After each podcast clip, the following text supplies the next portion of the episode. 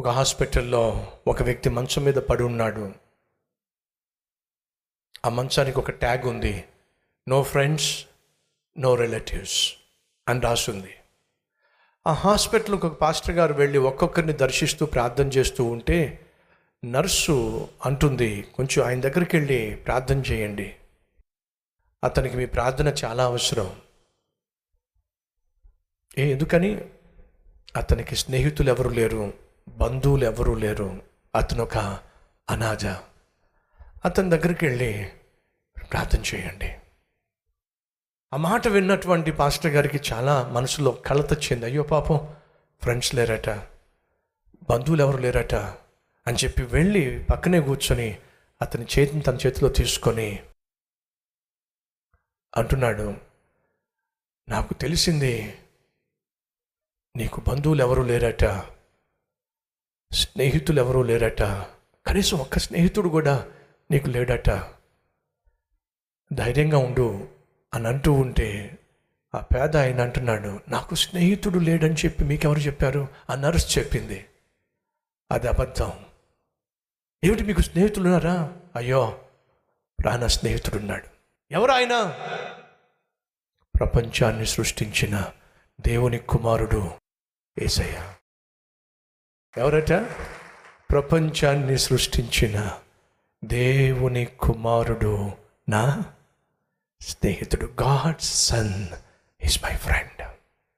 ఎవ్వరూ లేరు నువ్వు అనుకుంటావు. నాకు స్నేహితులు ఎవరూ లేరు అనుకుంటావు. నేను అర్థం చేసుకునే ఎవరు లేరు అనుకుంటావు. ఆదరించే వాళ్ళు ఎవరూ లేరు అనుకుంటావు. తోడు ఎవరూ లేరు అనుకుంటావు. నీడెవరూ లేరు అనుకుంటావు. అది వాస్తవం కాదు ప్రియ సహోదరి సహోదరులు.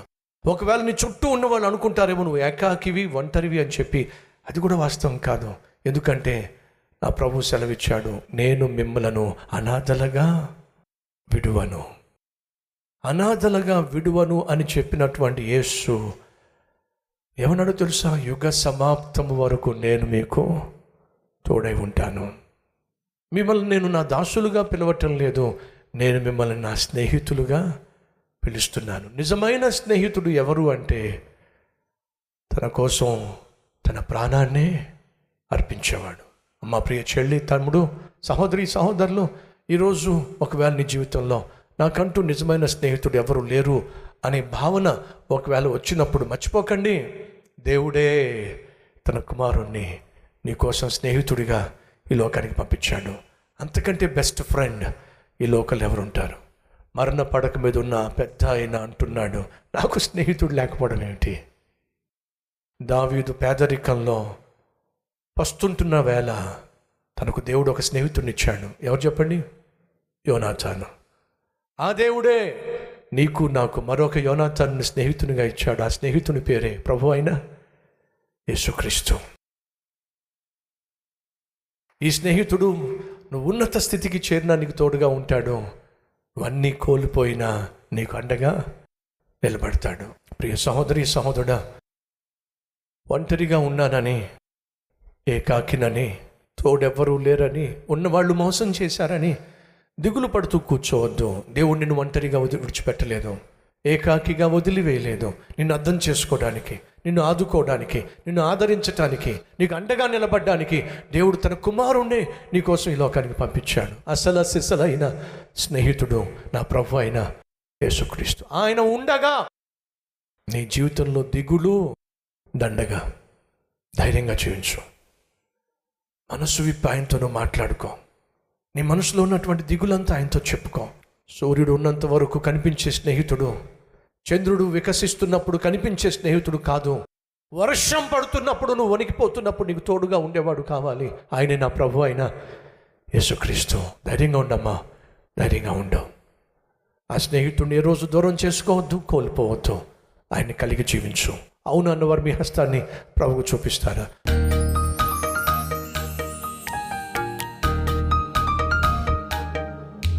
మహాపరిశుద్ధుడు అయిన ప్రేమ కలిగిన తండ్రి ఎంత మంచి స్నేహితుడు నాయన. మా కష్టంలో తోడుగా ఉంటావు. నాయన మేము కష్టించి ఫలించినప్పుడు నువ్వు మమ్మల్ని ఫలభరితులుగా చేసినప్పుడు మాకు నువ్వు కిరీటముగా ఉంటావు. నాయన నీకు వందనాలు స్తోత్రాలు. ఒంటరితనంతో బాధపడుతున్న వారిని. ఏకాకిని అని ఏడుస్తున్న వారిని. నాయన ఒంటరిగా విడిచిపెట్టిన దేవుడు కాదయ్యా నీ కుమారుణ్ణి స్నేహితునిగా ఈ లోకానికి పంపించావుగా మేము ఒంటరిలో కాదు నాయన. ఈ ఆదరణ కలిగి ధైర్యంగా మా జీవితంలో ముందుకు సాగే కృపనివ్వండి. నీతోనే జయ జీవితాన్ని కొనసాగించే కృపనివ్వమని యేసునామం పేరట వేడుకొచ్చున్నాం తండ్రి. ఆమెన్.